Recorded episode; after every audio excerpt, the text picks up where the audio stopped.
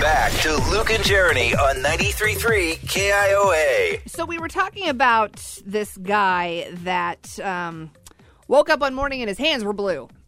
So he immediately went to the emergency room, which I think is a good call. Yeah, I mean, Many of your body parts It's an change alarm. colors. It's an alarming reason to go. Yeah, you should probably, you know, consult a doctor. But a lot of us don't do that. A lot of us Google our symptoms.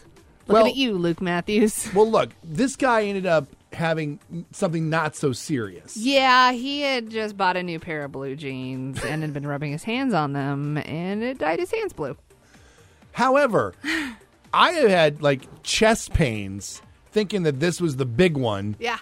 and I Googled my symptoms, and Mm-hmm. it told me it was going to be the big one. But then I kept going and eventually found out that it was nothing any like too severe, and that actually most people have this It's normal. issue. Yeah. Yeah. So we want to know about the time that you Googled a scary medical symptom only to find out it was no big deal. Yeah. Uh, 515-244-4933. Let's go to Lyndon and talk to Mike. You got a uh, symptom that you Googled? It, oh boy, I learned a lot. you don't Google symptoms. no, you don't do it. All right, so walk us through it. um, I don't remember exactly what it was, but it was something similar to you about the pain, and it was in my side. Uh-huh.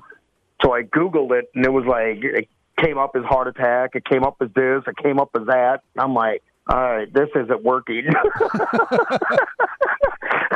I'm going to die before I even figure out the symptoms here. Evidently. That's the fear. That is the fear is that you are going to buy the farm before you figure out what your actual malady is. Yeah, and it turns out it was just uh, uh, one of my ribs. I got into an accident a while back, and one of my ribs is just not healed right. Oh my gosh. I ended up having to go to the doctor, and they got X-rays and stuff and told me. WebMD then- is the worst thing that has ever been invented because Yes. you could have just gone to the doctor in the first place and you probably would have figured out it wasn't that big a deal. Instead, we have panic attacks about it and then we Google the symptoms of our panic attacks. Yeah, I don't even read the side effects of my medicine, so that Right. way, you know, if something happens, I call my doctor and say, "Hey, uh, this is what's going on." Okay, yep, let's take care of that. Yeah, that's a good way to look at it. Thank you, Mike.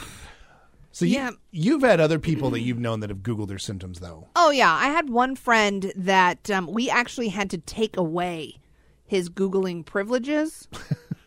and I mean, we took we took his phone away for a little while as well because he was so into googling every single ailment that he had that he worked himself up to a nervous breakdown. Oh my gosh. He legitimately like stopped talking to everybody, would not make eye contact with anybody because he had convinced himself that the pain that he had in his left pinky finger or whatever was a symptom of ALS. oh my gosh. He thought for sure that he had this debilitating illness and that he was going to die like the next day.